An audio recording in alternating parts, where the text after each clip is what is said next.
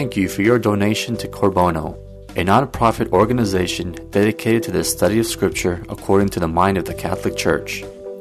If you like this talk, we invite you to share our website, www.qorbono.com, with others so that together we may participate in the evangelization of the third millennium. Our speaker, Najim Awad, lives in San Diego, California with his wife and 7 children and has been studying and teaching Scripture since 1995. Najim believes the Catholic Church holds and teaches the fullness of truth, and with his tremendous zeal and insight, he is able to communicate that raw truth without sugarcoating the teachings of the Catholic Church. He also believes that our job is not to change the truth, but to communicate it clearly and directly to others. And now, here's Najee.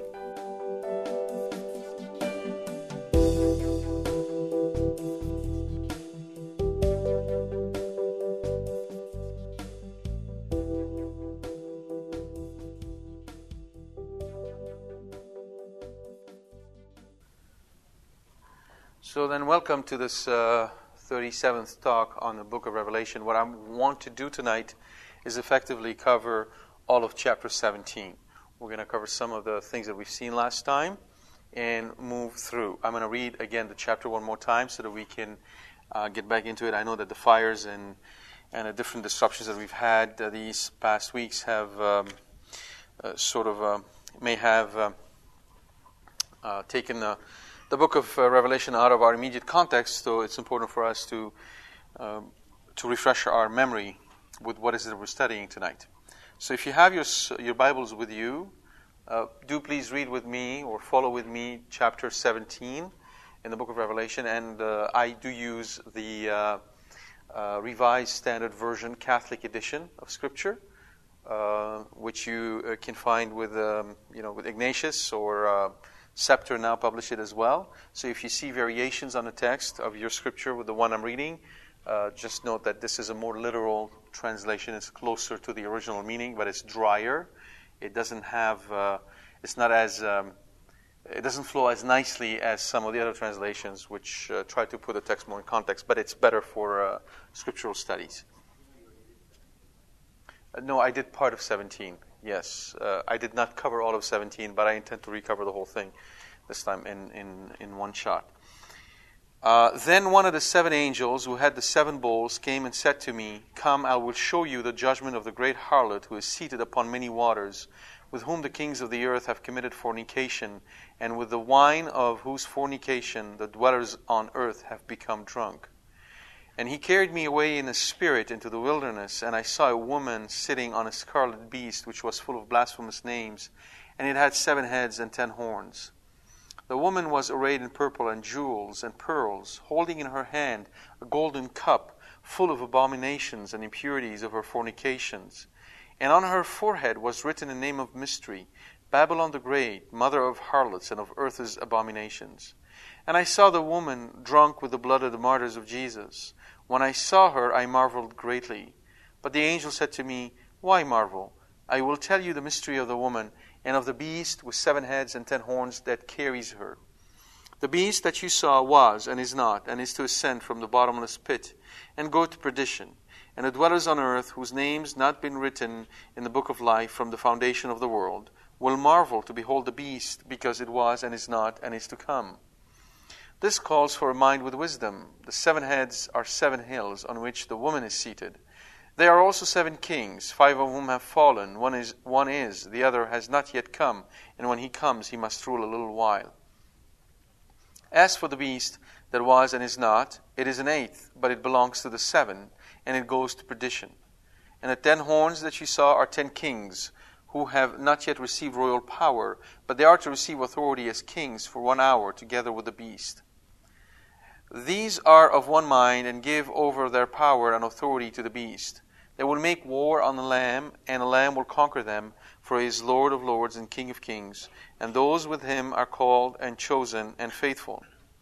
And he said to me, "The waters that you saw, where the harlot is seated, are peoples and multitudes and nations and tongues.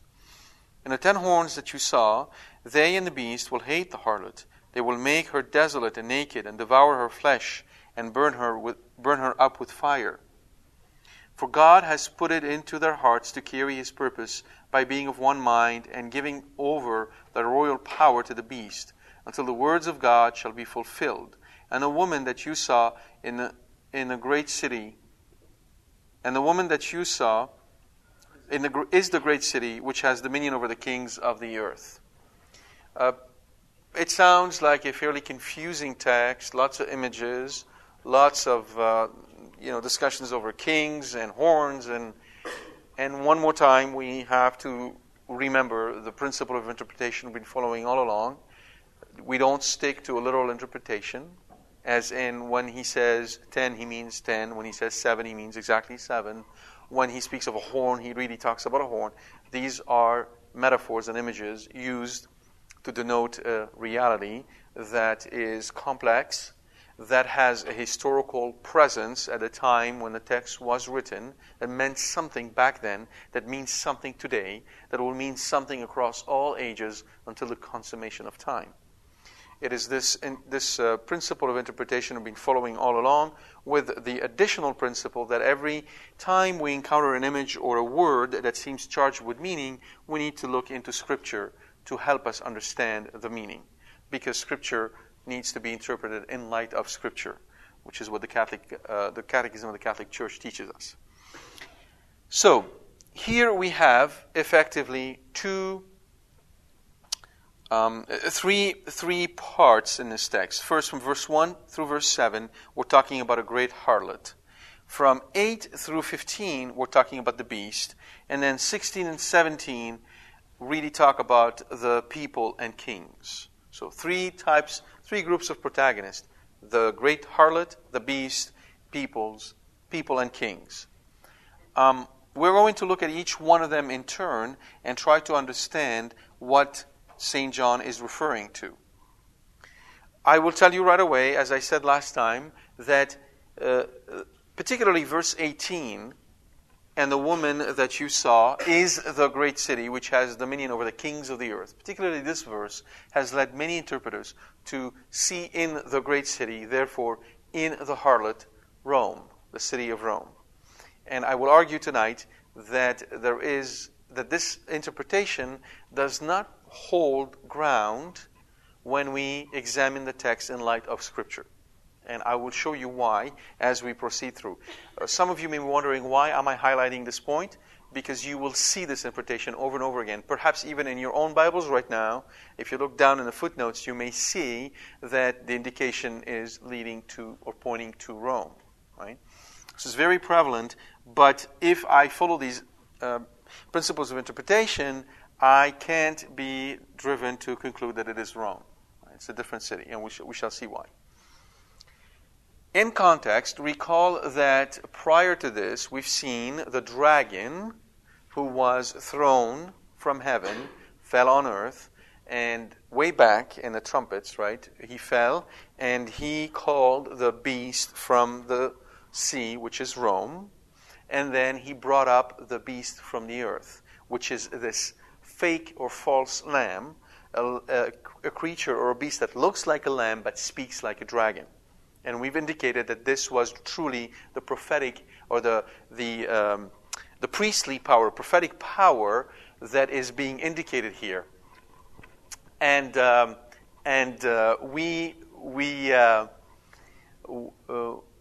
notice now that the beast from the sea is still there, but suddenly this beast from the land seems to have disappeared. It's as if it's not there anymore. And I will argue that the beast from the land and the great harlot are one and the same. They're one and the same. They're different images indicating or pointing towards the same reality.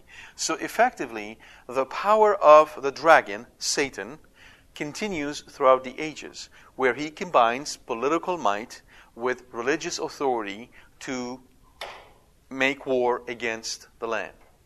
It hasn't changed. It will never change until the consummation of time. Right? Satan has lost his primary power, which is his power to deceive people worldwide. Right? It used to be that Satan was able to deceive people worldwide. And how do we know that? Because prior to Christ, the truth was restricted only among, primarily I would say, not only, but primarily among the chosen people who were guided by the Spirit of God. But outside of that, what reigned was paganism, what reigned was superstition, what reigned was an occult view of nature. And it is only through the Judeo-Christian civilization that you see primarily the creation or the inception of science. Science as modes, as means to the truth in all its ways. All the progress that were made throughout the history of civilization in science are primarily made through the Judeo-Christian civilization. Why? Because it brought truth. Likewise, the establishment of the Catholic Church preserves the truth. And hence, the teachings of the Church are the same today as they were 2,000 years ago. There has never been, in the history of the Church, a situation where the Church would teach one thing one day and then changes her mind later.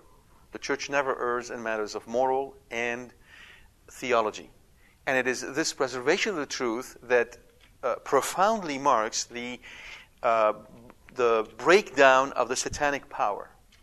But at the same time, Satan still has the power to deceive, but he has to do it through more devious means. And he hence uses politics and religion whenever he can to persecute Christianity. So now, beginning with verse 1,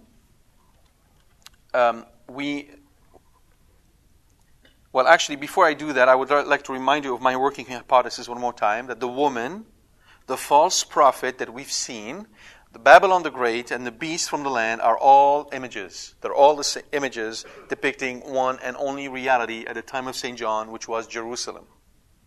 Right? Back then it depicted Jerusalem. Today it may depict a different city or a different civilization or a different political power or entity. The woman depicts Jerusalem under the guise of harlotry, which is an accusation that we see has been levied against Jerusalem consistently. The false prophet is one that depicts Jerusalem under the guise of idolatry, which is, again, something that the prophets have accused Jerusalem of doing. Babylon the Great represents the obstacle to the covenant, because this is what Babylon was. It was an obstacle, it was an enemy to the people of the covenant. And finally, a beast that looks like a lamb and speaks like a dragon represents corrupt priesthood. The priests who are supposed to speak like a lamb, but actually speak like a dragon. So it's the four facets under which the people of God, or the people that ought to be of God, do betray Jesus. And it is very interesting, if you do a little study of Judas, you see that through Scripture, Judas, in essence, fills the last three obstacles I told you about. That of idolatry, obstacle to the covenant, and a corrupt priesthood, right? So, and because John said that he used to steal from the money of the poor, one does wonder about harlotry. Although there's nothing stated, that points Judas in this direction. But he, in his person, fits these three positions. And there is another really interesting twist, very interesting. Jesus called Peter Satan, right? And he called Judas his friend. Something to reflect on. Something to reflect on. I'll leave you to think about that. All right. So in the preceding chapter, we saw the seven bowls poured out on the world economy, leading to preparation of the war. In this chapter, we see the next logical step, the destruction of the center of opposition. Right? Which is the center where the opposition against the covenant, the new covenant, is emanating from. It's coming through, which was back then Jerusalem. The judgment on the woman who is later associated with Babylon the Great is taken from Jeremiah, chapter 51, verse 13. Verse 1, this woman, we hear of verse 1, "Come, I will show you the judgment of the great harlot who is seated upon many waters." The reference to this is in Jeremiah chapter 51 verse 13, where the prophet predicts the absolute judgment on historical Babylon. The woman sitting on the beast indicates power, control, sovereignty. Essentially, it's the rider on the beast, right? So there is definite power and authority being represented here. Now, harlotry. Who was called a harlot in Scripture, and why? Mainly, there were actually three cities that were accused of harlotry, and those were Tyre, Nineveh, and Jerusalem. In Scripture, you find that Tyre has been called a harlot once in Isaiah chapter 23, verse 15 through 18. Isaiah 23, 15 through 18. And Nineveh has been called a harlot once in the book of Nahum, chapter 3, verse 4. The prophet Nahum, chapter 3, verse 4. Whereas Israel has been called a harlot 62 times. Okay? 6 times in Jeremiah, 33 times in Ezekiel, mainly in chapter 16, 23, and 43, 20 times in Hosea, once in Joel, chapter 4, verse 3, once in Amos, chapter 7, verse 17, and once in Micah, chapter 1, verse 7. Only Nineveh, Tyre, and Jerusalem. Not Sodom, not Gomorrah, not Egypt, not Jericho, not Babylon. Only these three. Why only these three cities? Why single out these three cities among all the cities that had opposed the kingdom of God? Why? Because these are three cities that had entered into a covenantal relation with God. That is why. Harlotry as an accusation cannot be levied against a harlot. If a woman is a harlot by profession, why would you accuse her of harlotry? Harlotry here is precisely an accusation levied against a woman who's not supposed to be a harlot. She's supposed to be a faithful wife. Now, before I go deeper into this, I want to clarify one thing. This is not about patriarchal society who is looking in a negative way on women. It is not trying to say that women are the problem and men are virtuous. It has nothing to do with it. It simply has to do with the fact that God has always presented himself as being the Lord in a marital relationship with his people. So his people, Israel, has always assumed the position of the bridegroom. I mean the bride, I'm sorry. And the Lord has always assumed the position of the groom. And therefore, that's why the accusation comes about. Now, our souls are also supposed to be the bride of Jesus. Right? And the consummate union between God and us, it is the union of the soul with her beloved. Now, don't carry over any sexual connotation into this. Marital relationship is a lower union of love that points to, that is a symbol of, a representation of, a sacrament of, the union of love between the soul and her Lord. Okay?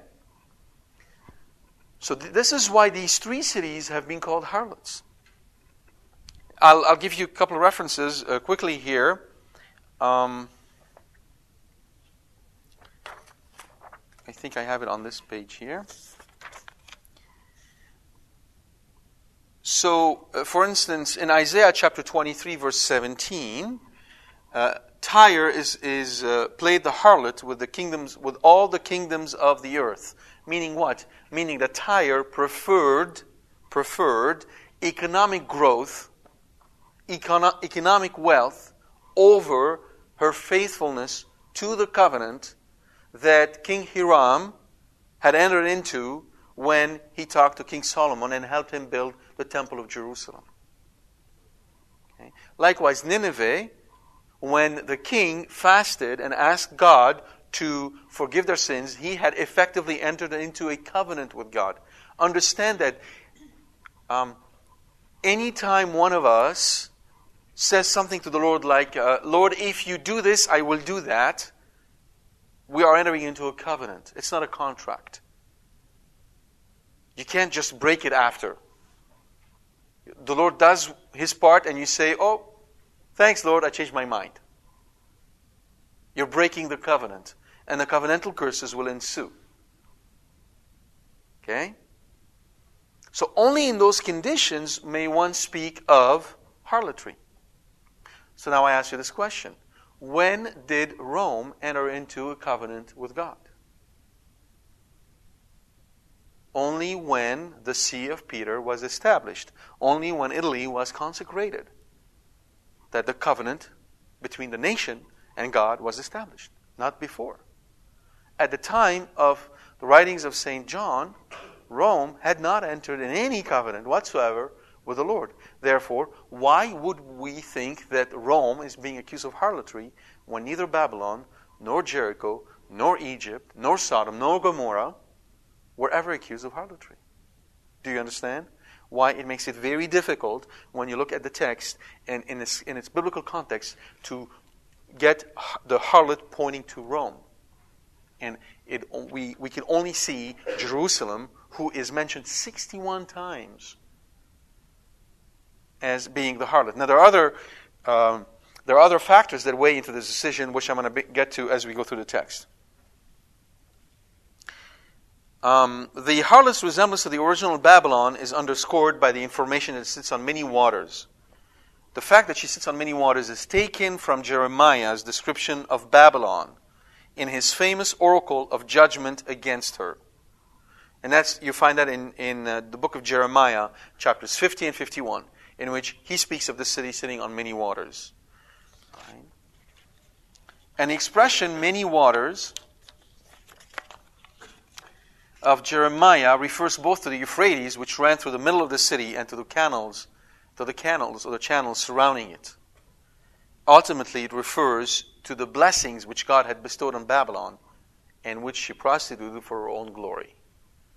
So God bestowed blessings on Babylon, and the symbol of it is water, but Babylon decided to use it for its own self-glorification instead of giving glory to God. Right? And therefore, that's why she was effectively called a harlot. Right?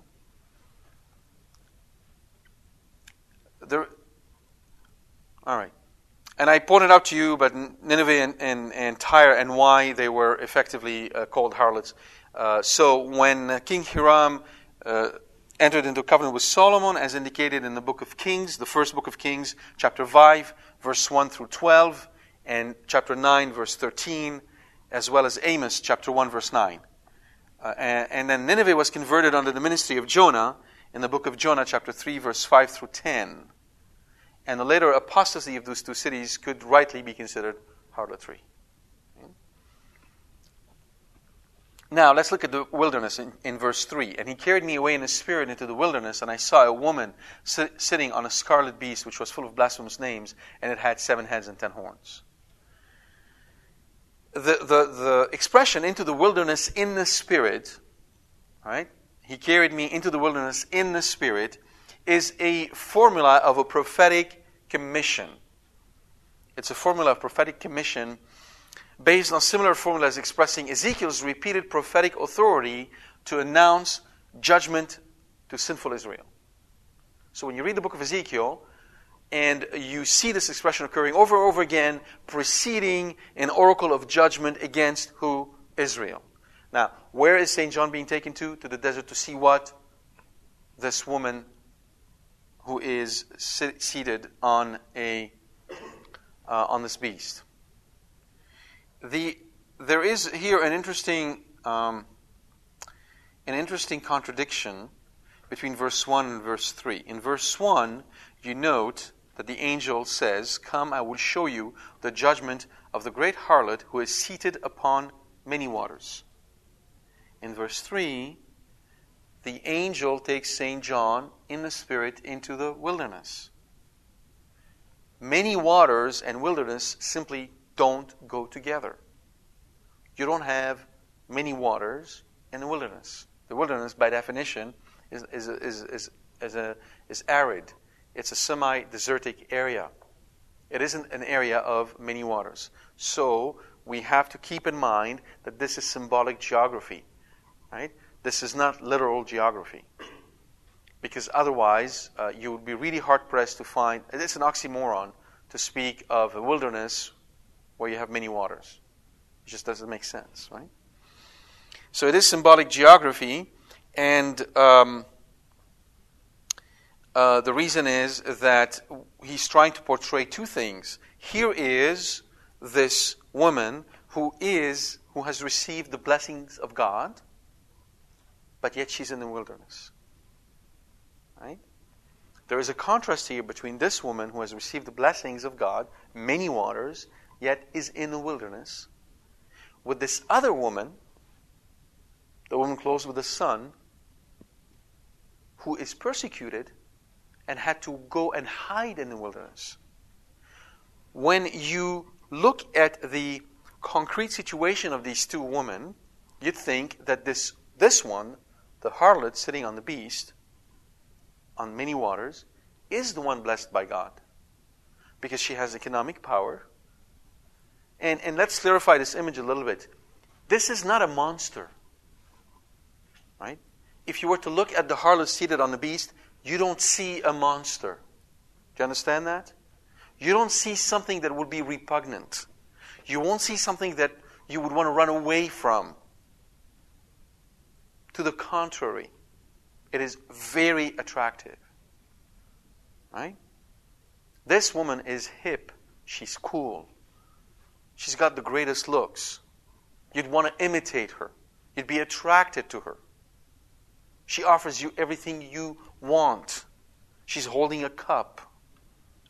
There is merriment. There are parties. There is happiness. This beast she's sitting under would not look like a beast. It would look like a center of power, a center of economic growth, a center of wealth, a center of well-being, a center of a place where you really want to belong. Do you understand? Don't confuse the spiritual eye with the physical one. How do we know that? We know that because in verse 6, and I saw the woman drunk with the blood of the martyrs of Jesus. When I saw her, I marveled greatly. St. John, the beloved of the Lord, marveled. He didn't say I was disgusted thoroughly. I was so offended. He marveled. And I'll get to that in a minute. I just want you to understand, to correct the image in your mind. Don't think that it's just some, ugly old hag that he went to see in a desert. No.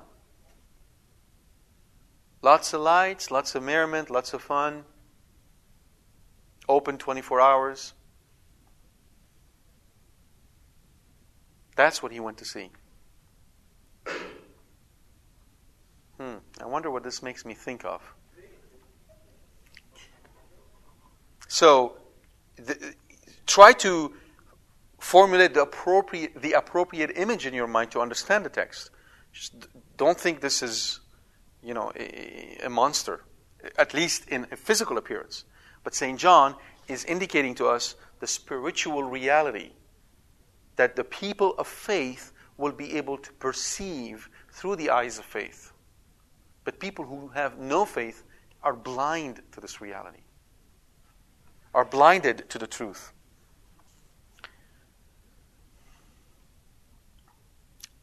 So think of the contrast between this woman, scarlet woman, who looks really pretty, sitting on this very powerful, very attractive, very interesting, very fascinating beast, and this other woman who had to run away in the desert and hide. Okay? And you would see that across the ages, this has not changed. This has been constantly the reality of the church and of the world. It is also interesting that the wilderness is a sign of detachment. You detach yourself. St. John the Baptist lived in the wilderness. And what is being indicated to us here on a moral reading is that we need to be detached so that we can perceive things truly as they are. Detachment from the things of the world is a precondition for us to perceive reality. Perceive reality. And so I again stress this point that I made many, many times. If you need to think of yourself as warriors. You are spiritual warriors. And your battle is not fought with weapons. It is fought with the Spirit. But you have to be detached from the world to fight this battle and win it. If you're attached to the world, you cannot win this battle. And you need to ask yourself these questions, especially the young. I really, in a sense, I'm truly sorry for what our generation gave you. We're giving you a poison pill. Because we didn't want to own up to our responsibilities, we're giving you a poison pill. It's harder for you to be detached from the things of the world than it was for us. That's a fact. Maybe you wonder, what is he talking about? Let me throw at you certain things. You really want to be detached? You really want to win this battle? Realistically? Realistically. There are certain things you are going to have to do. Girls, you're going to have to stop following the fashion. You're going to have to think really hard about how you can be dressed appropriately, elegantly, but modestly. And don't count on your own sense of modesty, because I will tell you right now, if you grew up in this culture and your father wasn't after you to tell you what is modest, you have none. You don't know what is modest. That's the truth. You need to have the help of a friend. A male friend, someone you trust, maybe someone in your family who can tell you if this is modest or not. Guys, give up gaming. I mean it. Give it up.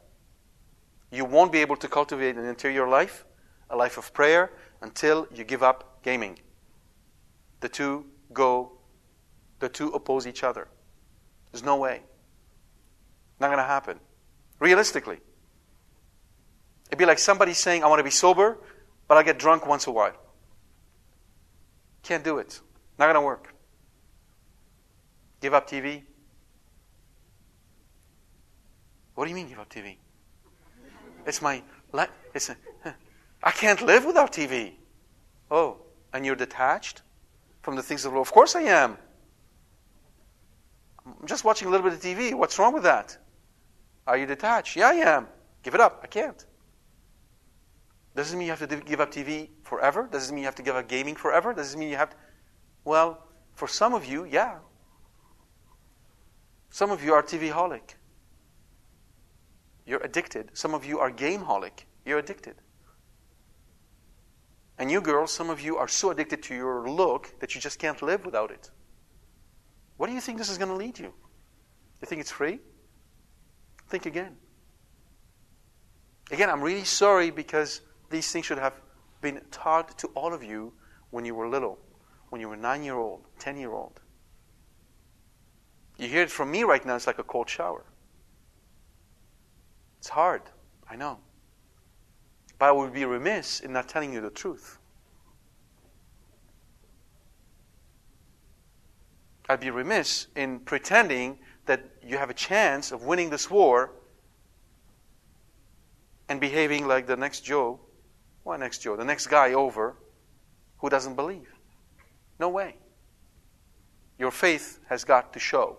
And it shows in your behavior, in the way you live, in the way you really gain control over your senses.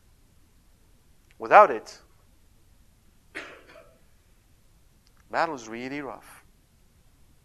Think about that. Pray about it. So the wilderness is where one meets God. It's when we detach ourselves, when we say to the Lord, you are the most important thing for me. I wish I was with you alone somewhere. I don't need to be anywhere else. You want to get to that level. You want to get there. If you don't have that desire, ask the Lord to give it to you. Because that's the foundation of your love for God. And that goes for all of us, without exception. It's this love of solitude that you have to foster in your heart. And you can't foster this love of solitude if you are so attached to these other things that pull you into the crowd, that pull you into the noise, that pull you into yourself, and makes you more and more aware of who you are and who others are, instead of forgetting all of this and focusing on God.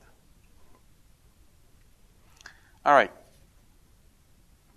So, the loving detachment of God is the foundation of our free will, for God loves us with detachment. He loves us with detachment to attach us to Himself. God loves us with detachment. He's not going to force you into heaven. He's not going to force you or me into heaven. That's the only proper way to love, with detachment. Parents, that means you love your kids with detachment. God wants to take them early, He takes them early. Husbands and wives, you love each other with detachment. It's this holy detachment where everything and everyone on our way is there as a gift from God to us. But at the end of the day, all of that is going to be taken away from us. All of it. So that we can be face to face with the beloved. Now, verse 3, like the sea beast, this beast here, so verse 3, and he carried me away in the spirit in the wilderness, and I saw a woman sitting on a scarlet beast, which was full of blasphemous names, and it had 7 heads and 10 horns. Like the sea beast, it is full of blasphemous names, and like the dragon, it has 7 heads and 10 horns. All right? It's a parody of the throne of God. If you think about this harlot seated on this beast with the blasphemous names, think of Christ seated on His throne in heaven, surrounded by the 4 creatures. Okay? So, in heaven, the throne of God is supported by the living creatures who are full of eyes and who are day and night engaged in God's praise. The harlot queen is seated on this beast who is full of blasphemous names. The devil always tries to create a parody of heaven in everything he does. In verse 4, in Jeremiah chapter 4, verse 30, we read, "And you, O Israel, what do you mean that you dress in scarlet, that you deck yourself with ornaments of gold, that you enlarge your eyes with paint? In vain you beautify yourself. Your lovers despise you, they seek your life." That's Jeremiah chapter 4, verse 30. And here in verse 4, the woman was arrayed in purple and jewels and pearls, holding in her hand a golden cup full of abominations and impurities of her fornications. Right? So this woman is Israel. Now we need to understand it in its proper context. She's clothed in purple and scarlet, which are garments of splendor and royalty. Scarlet or purple was the color of royalty in Israel. So the house of David wore purple during Passover, the celebration of the Passover. Every firstborn of the house of David would wear purple. That is why our bishops today wear purple, because Christ wore purple. He was of the house of David. That is why bishops wear that color. Right? It's not something we've invented in the Middle Ages. It comes to us through the tradition of Israel. So she's she's a royalty. She's a queen, and she's gilded with gold and precious stones and pearls, in keeping with biblical descriptions of the glorious city of God. So the gold, the pearls, and the stones are not there to simply say she is rich, she's got lots and lots of money, or she's interested in showing off. It has nothing to do with that. Don't fall for the political / social interpretation. It'll lead you astray. Think always in terms of the liturgy. In terms of the liturgy. The high priest wore on his breastplate with what? 12 precious stones, representing the 12 tribes of Israel. Gold is used everywhere in the Holy of Holies. It is used on the ark. Why? It indicates purity. It indicates glory, the glory of God. So what you have here is a woman who is exteriorly decked with the glory of God, indicating the beauty of heaven, and yet interiorly is decaying. That's the reality of the image. This is how to view it in its biblical context. So, for instance, these clothes of this woman are the clothes of the righteous woman, the bride, who is supposed to be arrayed in a glorious dress. Exodus chapter 3, verse 22. Ezekiel chapter 16, verse 11 through 14. The book of Proverbs chapter 31, verse 21 through 22. Effectively, think of her as the bride. She would be dressed as a bride. And she's a harlot. What is being seen here is the decay, the decadence of the one who was supposed to be the bride and who has disowned or has run away from her husband, her Lord, which has been constantly the history of Israel, which has been in many ways constantly the history of Catholics. Right? That's what we're talking about here. She's holding in her hand a golden cup full of what? Abominations and impurities of her fornications. It isn't the cup of blessing, it is the cup of abomination. Think of it in its liturgical context. It's almost a black mass. Right? It's almost a black mass. It's the anti-liturgy. What you see here is not simply a party. Or, let me put it to you differently. Parties, immoral parties, are effectively anti-liturgies. Immoral parties are the first step to black mass. The ultimate immoral party is a black mass. Do you understand what I'm saying to you? There is no such thing as a party without a religious context. We may think this way because we're naive, but there isn't. Right? Every gathering is either praising God or defaming His name. Those are the two choices we have. There's no neutral ground. We're either blessing God or we're cursing Him. Because we're people of the covenant, whether we like it or not. These are two choices. And so immoral parties where people get drunk. So to Catholics, I would like to remind you, especially the youth, you may not know that, getting drunk is a mortal sin. Translation: you're Catholic. You know that getting drunk is a mortal sin. You go ahead and you get drunk, and God forbid you die. It's one way ticket to hell. It's not complicated. Do you understand that? You have a moral responsibility to uphold the law of God. We all do. So getting drunk is not something to be proud of. It's not something to speak about or to encourage. You encourage someone to get drunk, you've committed a mortal sin. You've led someone into sin. You're as guilty. You speak proudly about a party where you went and people are getting drunk, you've committed a sin. It could be mortal. Do you understand that? Those are important elements of your spiritual life that you cannot neglect for vainglory. Because it will surely lead you astray. Don't do that. It's not worth it. Okay? Those of you who love rock and roll and go to concerts, be very careful about those concerts. What happens there? And if these concerts are being immoral, you should not be there. Period. It's not a place for you.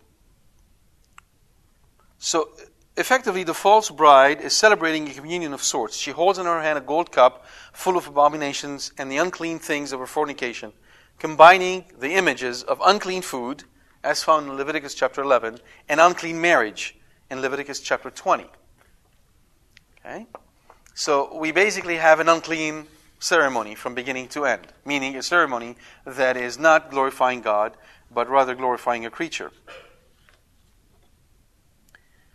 And if you recall from the interaction between Jesus and the Pharisees, multiple times he told them that, right? You are like whitewashed tombs, all beautiful from the outside, yet full of decays and unclean things from the inside. Many times Jesus spoke about Jerusalem, about the Pharisees, about the temple, in these terms. So this accords with what Jesus said about the city of Jerusalem, but it isn't just about Jerusalem in the past. It's about every parish. Today, the parish where 80% of the Catholics are contracepting would fit.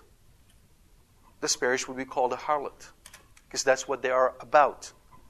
They're not upholding the truth of God. They're not living according to the faith. They are being unfaithful as a parish.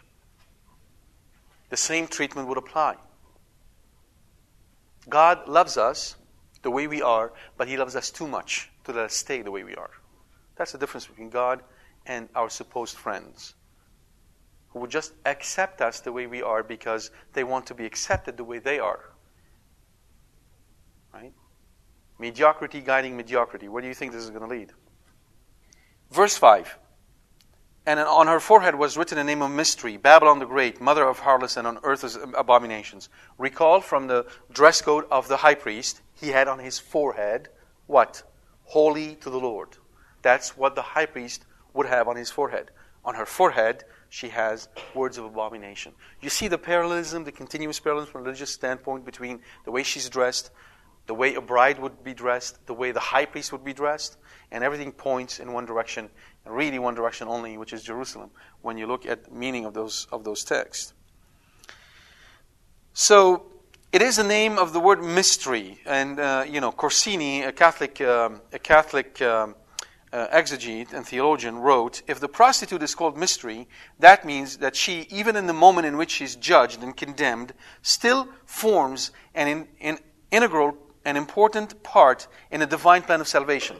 This cannot be the case for Rome or any other pagan city, but only for Jerusalem. Only she and no other city will be renewed and will descend from heaven upon Mount Zion to celebrate a marriage with the Lamb. Because in the days of the trumpet called to be sounded by the seventh angel, the mystery of God should be fulfilled. So she still has the name of mystery written on her, but she's defiled. Okay? And therefore it is the city of Jerusalem that has back then betrayed the Lord. Now the word mystery, mysterion, appears 26 times in scriptures. 6 times in the Old Testament, and 20 times in the New. Right? And the 6 occurrences in the Old Testament are all in the book of Daniel, which effectively is speaking about the coming of the Son of Man. In Mark chapter 4, verse 11, we read, the mystery of the kingdom of God has been granted to you, but to those outside, everything comes in parables, so that they may look and see but not perceive, and hear and listen but not understand, in order that they may not be converted and be forgiven. So the mystery of the kingdom of God has been granted unto you, meaning that your eyes have been opened to perceive and understand the mystery. But those who are outside only gets parables. That's why Jesus spoke in parables, because he was hiding. He was hiding the truth.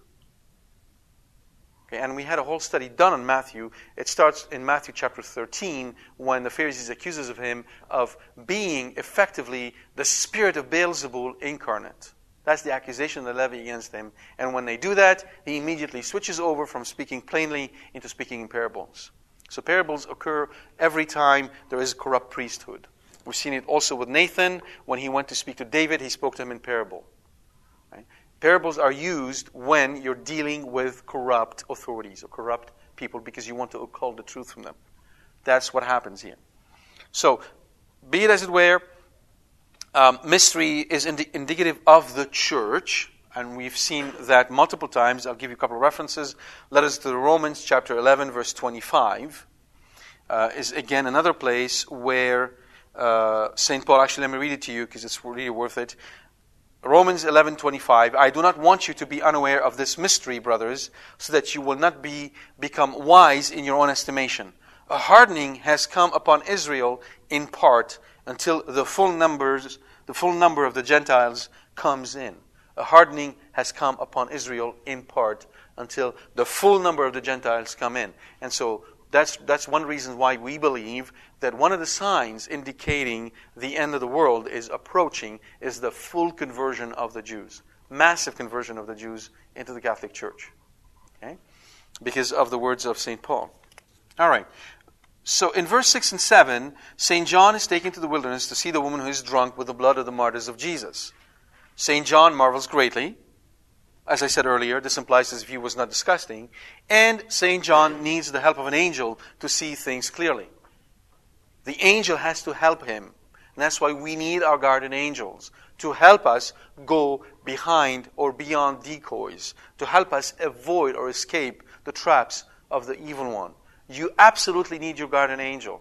You have to have a great devotion to your guardian angel. You have to accept to be led by him. He needs to lead you and guide you in everything because he is your protector. Begin today. Learn the prayer for your guardian angel. Angel of God, my guardian dear, to whom God's love entrust me here, ever this day be at my side to light and guard, to rule and guide. To light and guard, to rule and guide. That's what you're telling this saint to do for you. And if you start doing that, you will see that your life will change. And as I've said many, many times, for those of you who do not have a devotion to your guardian angel and who drive, as you're driving somewhere, ask your guardian angel to find you a parking spot. And notice what happens. And I'm not saying that so you can have a utilitarian view of your guardian angel. He's not a busboy, but it's a beginning of a trustful relationship with your guardian angel. And from then on, take it into everything. Let him help you with your exams, with your tests, with your work, with your contracts, with your projects, with everything. Really strive to have a great devotion to your guardian angel. It's worth it. All right. And if you're interested and you don't know much about angels, on Qorbono.com, Qorbono, Qorbono.com, my website, you'll find a series called The Angels. It's a 4-series talk that delve in depth into the world of the angels. It's worth listening to if you don't know much about the angels. Verse 8, the angel represents the beast as a parody of him who is and who was and who is to come. Now, this him who is and who was and who is to come, by now you should know that, is another way of saying the Lord, right? Yahweh, I am who I am. But we don't say it because in a Hebrew mind, you don't say the name of the Lord. So he uses this hyperbola to speak of God, who is, who was, who is to come. And here, in verse 8, the beast that you saw was and is not and is to ascend from the bottomless. Was, is not, versus God, who is, who was, who is, and who is to come, right? That's the first indication here to see the difference between the two. Now, historically, this verse, the beast that you saw was and is not and is to ascend from the bottomless pit and go to perdition, and the dwellers on earth whose names have not been written in the book of life from the foundation of the world will marvel to behold the beast because it was and is not and is to come. Historically, most likely, this reference is to Vespasian, a Roman emperor who became Caesar after the chaos which followed upon the death of Nero. The commentator Ford says, the beast was Vespasian and is not. Vespasian was in favor with Nero, is not. Vespasian fell from favor and will come from the abyss. He was restored with the help of the men of the pit, an epithet for perverse men from Qumran. Vespasian stands parallel to he who is to come. So Nero, you need to realize that after the death of Nero, the Roman Empire fell into chaos. And many feared its demise, its complete destruction. And it recovered suddenly when Vespasian came and established himself as the emperor. Vespasian was not of the line of Julius Caesar. the first emperor. It was a different line. Nero was the last of the line of Julius Caesar. Right? So Vespasian was in favor with Nero. Then he fell out of favor, and then he came back. Right? So that's what historically this indicates. For our perspective, what this is indicating, when we abstract it away, is there is a period of chaos, of turbulence. We may think that certain powers are being defeated, and they're gone, and it may look like so, but they will recover, or they might recover, or they can recover, and become stronger. Right? That calls for fortitude. Right? We're not looking here for a quick fix. We're looking for the ultimate victory of Jesus over the world. So, in one sense, the empire passed through the same stages. It was, from Caesar to Nero, was not, in a critical year of the four emperors. So, between Nero and Vespasian, there were four emperors that reigned successively for a very short period of times, and the empire was in great chaos. Right? And then Vespasian came and restored the empire. Suetonius, the Roman historian, writes, "The history on which I am entering is that of a period rich in disasters, terrible with battles, torn by civil struggles, horrible even in peace. Four emperors failed by the sword. Four were killed, one after the other. There were civil wars, more foreign wars, and often both at the same time. There was success in the east, misfortune in the west. Illyricum was disturbed, the Gallic provinces wavering, Britain subdued and immediately let go. The Sarmati and Suebi rose against us. The Dacians won fame by defeats, inflicted and suffered. Even the Parthians were almost roused to arms through the trickery of a pretended Nero. Moreover, Italy was distressed by disasters unknown before or returning after the lapse of ages. Cities of the rich fertile shores of Campania were swallowed up or overwhelmed. Rome was devastated by conflagrations, in which her most ancient shrines were consumed, and the very capital fired by citizens' hands. Sacred rites were defiled. There were adulteries in high places. The sea was filled with exiles, its cliffs made foul with the bodies of the dead. In Rome, there was more awful cruelty.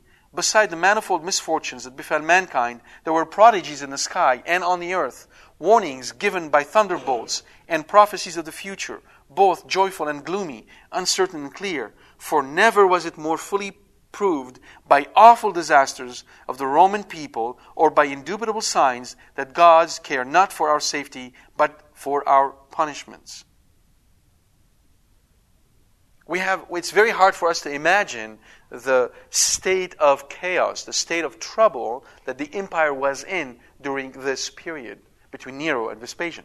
Suetonius continues, "So upon this confirmation of Vespasian's entire government, which was now settled, and upon the unexpected deliverance of the public affairs of the Romans from ruin, Vespasian turned his thoughts to what remained unsubdued in Judea. Thus, after a time of grievous civil wars, the empire was revived by the ascending of Vespasian to the purple." All right?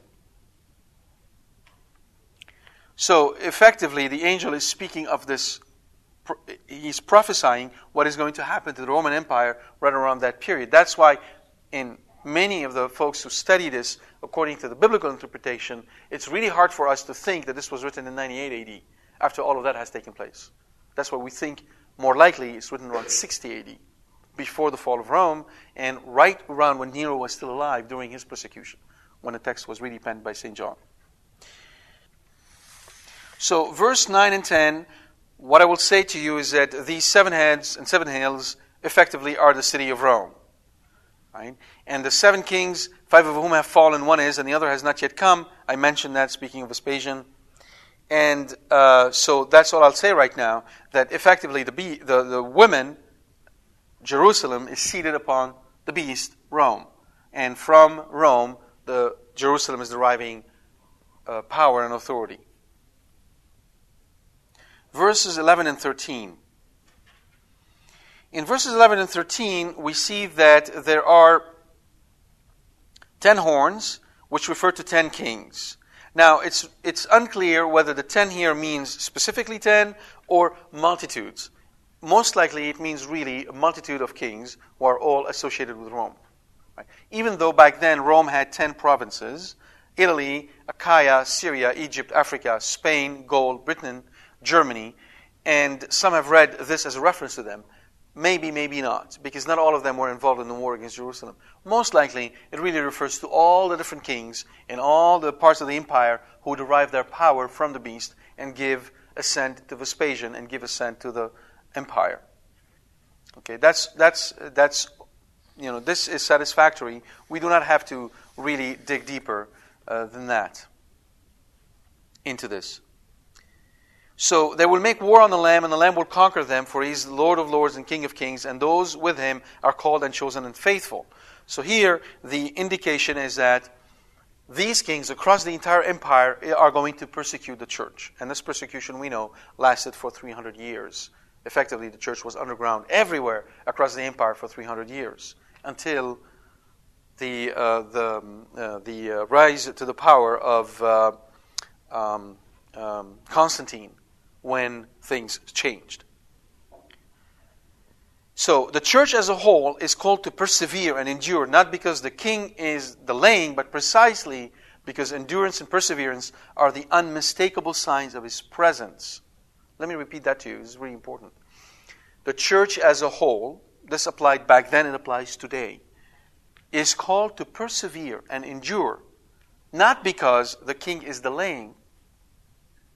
We're not doing it because the king is delaying. He's not showed up yet. But precisely because endurance and perseverance are the unmistakable signs of his presence. And it is this Eucharistic presence which provides them with the sustenance they need to endure and persevere. All right? That's the endurance and perseverance of Christians, of Catholics across the world, is the unmistakable sign of the kingship of Jesus Christ. Without it, they could not endure, they could not persevere. In verse 15, the many waters are peoples, multitudes, nations, and tongues. In Acts 2, verse 5, speaking about the day of Pentecost, we read that there were Jews staying in Jerusalem, devout men from every nation under heaven. Okay? And there were also synagogues in all the empire, and they were considered licit. So that, what does that tell us? It tells us that throughout the empire there were synagogues which are considered licit. The Jewish religion was accepted in the Roman Empire. And that's what we speak of this connection, both economic and political, between the Temple of Jerusalem and the power of Rome. All right? Now, in verse 16... And the 10 horns that you saw, they and the beast will hate the harlot. They will make her desolate and naked and devour her flesh and burn her up with fire. So the 10 kings and the beast will hate the harlot. Now, hate the harlot. Make her desolate. The same word is used in Matthew chapter 24, verse 15, Mark 13:14, and Luke 21:20, when Jesus is speaking of Jerusalem. And Jerusalem will be desolate. Make her naked. One of the punishments for a convicted adulteress is, in the ancient world, was the public humiliation of being stripped naked. You'll find that in Isaiah chapter 47 verse 2 and 3, Jeremiah chapter 13 verse 26. You'll find in Lamentation, Ezekiel, Hosea, and Nahum. Eat her flesh. They're going to eat her flesh. Well, the nations eat the flesh of the harlot as the dogs. And if you recall, the dogs were another name used to talk about the Gentiles. Right? The dogs ate the flesh of who? Jezebel, the harlot queen. Okay? So they don't mean by that literally they're going to go and cannibalize. The reference is to what happened to Jezebel, the harlot queen. Burn her up with fire. To be burned with fire, we take that from Leviticus chapter 21, verse 9, is effectively a way of cleansing, offering up as a sacrifice, right? As a sacrifice of reparation, burning up with fire. And what happened to Jerusalem? Jerusalem was burnt up with fire, completely. Russell observed that Tacitus speaks of the bitter animosity with which the Arab auxiliaries of Titus, so Titus was under Vespasian. He was his son, actually. And he had his army, an army of mercenaries. And Tacitus, who was a historian at the time, speaks of the bitter animosity with which the Arab auxiliaries of Titus were filled against the Jews. And we have a fearful proof of the intense hatred felt towards the Jews by the neighboring nations in the wholesale massacres of the Jews perpetrated in many great cities just before the outbreak of the war. The whole Jewish population of Caesarea, you remember Caesarea Philippi? Caesarea was massacred in one day. In Syria, every city was divided into two camps, Jews and Syrians. In Scythopolis, upwards of 13,000 Jews were butchered. In Ascalon, Ptolemy, and Tyre, similar atrocities took place. But in Alexandria, the carnage of the Jewish inhabitants exceeded all the other massacres. The whole Jewish quarter was deluged with blood, and 50,000 corpses lay in ghastly heaps in the streets. We don't have the historical background. We don't remember. We don't recall what happened. We don't know what happened back then. So we gloss it over, and we don't really understand this text in its context. Right? So what happened was that right after the persecution of the Christians, there were a worse persecution against the Jews. And partly because the Jews were the one who incited Nero to persecute the Christians. Right? I should also indicate that... in Rome, there was maybe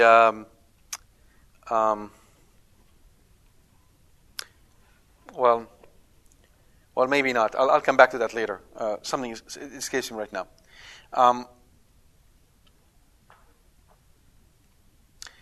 Now, it is interesting that Titus, who was leading the army, the Roman army against Jerusalem, and he had encircled Jerusalem. He had laid a siege against her. Titus said, after calling a council, to have first deliberated whether he should destroy the temple, a structure of such extraordinary work, for it seemed good to some that a sacred edifice distinguished above all human achievements ought not to be destroyed, inasmuch as, if preserved, it would furnish an evidence of Roman moderations, but if destroyed, would serve for perpetual proof of Roman cruelty.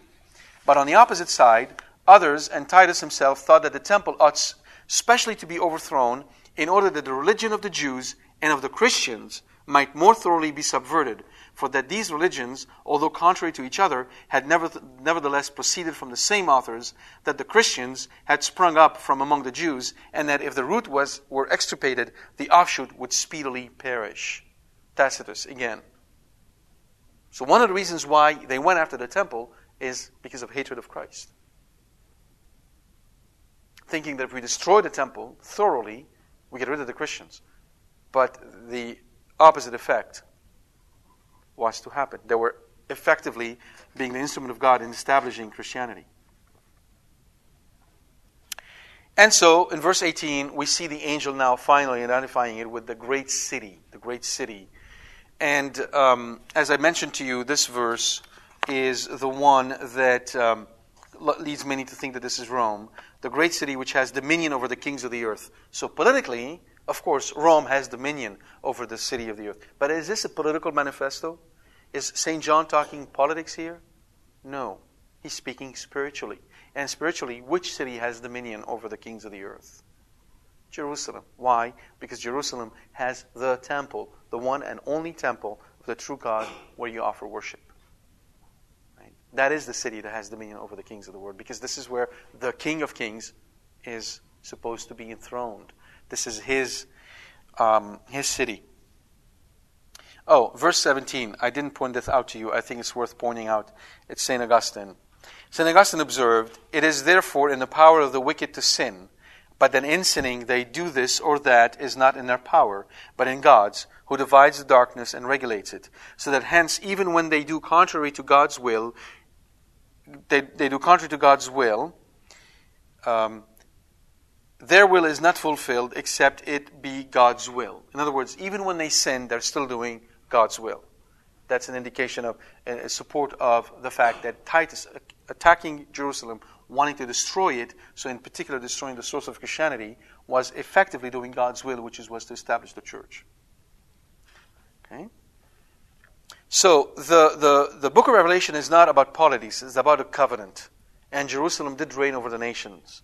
And so this, therefore, harlot is effectively Jerusalem seated upon Rome. And in Josephus, who was a Jewish historian of the time, Josephus points out repeatedly that the nations had historically recognized the sanctity and centrality of the temple. This celebrated place, I quote, was esteemed holy by all mankind. So not only the Jews, but all those who lived in the empire knew about the temple of Jerusalem, revered the temple in Jerusalem, knew that it was holy. Right? In fact, the action of Jewish rebels in the summer of AD 66 of halting the daily sacrifices for the emperor, in violation, Josephus points out, of long-standing practices, was the single event which finally precipitated the Roman war against the Jews. Even at the very end, as Titus prepared to raise the city to the ground, he was still pleading with the Jewish priests to offer up the sacrifices, which by now had been entirely discontinued. So part of the sacrifice was, part of the ritual was to offer sacrifice for the emperor. And when they ceased doing that in 66, the war began, according to Josephus, who was a historian at the time.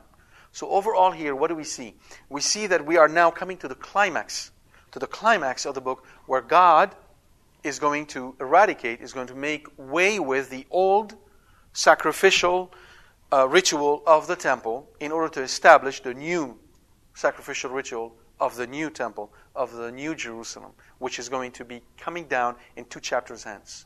Right? So this is logical conclusion of the whole series that started with the letters, went through the trumpets. The letters were warnings to the people of God. The seals were warnings to the world. The trumpets were the early punishment for all those who did not believe, telling them repent or else. And the cups were started with the economic punishment of the world, and now it's leading to the utter destruction of the center of opposition, which is in Jerusalem. And we'll see that concluded in chapter 19. And after that, what do we see? We see the new bride coming down from heaven. We see basically the establishment of the church on earth. And that's what we're going to see hence. So for us today, 2 things we need to recall. Number 1, we need to remember that what happened back then is a pattern that God uses in our own times. God is constantly renewing the church, constantly renewing his bride. He has only 1 bride. He doesn't have 2. He loves her. That ought to fill all of us with hope, because in order to renew the bride, he has to renew each and every one of us. Each and every one of us. He loves us beyond imagining. He wants us to be with him forever and ever and be happy with him for eternity. Eternity. We can't even fathom what eternity means. We can't even understand what 1,000 years means. None of us has this experience of living 1,000 years. We don't know what that means. How can we even understand eternity? What do you choose for yourself? What do you choose for yourself? Every action you do today is a choice you make for eternity. You will live eternally. You will never die. When you come to the end of your earthly life, your soul separates itself from your body. That's the consequence of original sin. That was not meant to happen. It is going to happen. But as soon as the separation takes place, guess what? You, as you, are still you. You don't have a body, but your conscience is intact. Your faculty of thinking is intact. Your faculty of understanding is intact. Your memories are with you. Your entire life is with you. You will look at your body, laying still, you will feel nothing. You'll be detached from it. It's something you're leaving behind, but you're not dead. Do you understand that? To the eyes of the world, you're dead, but you are not dead. You will see a lot of people weeping and crying, hopefully. Think about it, right? Hopefully you won't see anybody sneering or laughing. But anyhow, you see a lot of people weeping and crying and being really upset, and you would kind of a little bit wonder why all this thing going on. It won't feel as tragic to you as it does to them. You're still alive. You're not dead. You can't die. Do you understand that? There will never be a moment in your life where you're not you. Do you get it? And you would have lived, let's say, at most 100 years, maybe 120 years. 120 years. All that is behind you now. And you turn around, and you're going to face your personal judgment. And it's going to dictate where you are going to live forever. Forever. No more choices. Do you understand that? You can't say, whoops, I'm in hell, I don't like it, I'm going to go. Choices are taken away from you. Forever. For millions and millions and billions of years. Forever. Think about forever. What are you doing today? Are you conscientiously making that choice? If not, you're making a choice. You get it? If you're not making a choice, you're making a choice. That's why we study Scripture. Not to become theologians, but to think biblically, to become peoples of Scripture. So we'll look at the events, we'll look at the world, we'll look at our lives in light of Scripture. And what is Scripture? Scripture is only one word, it is Jesus Christ. That's all. That's why you're here. That's why I'm here. So take all that and make sure your life is changing every day. So you can be blessed forever. God bless you.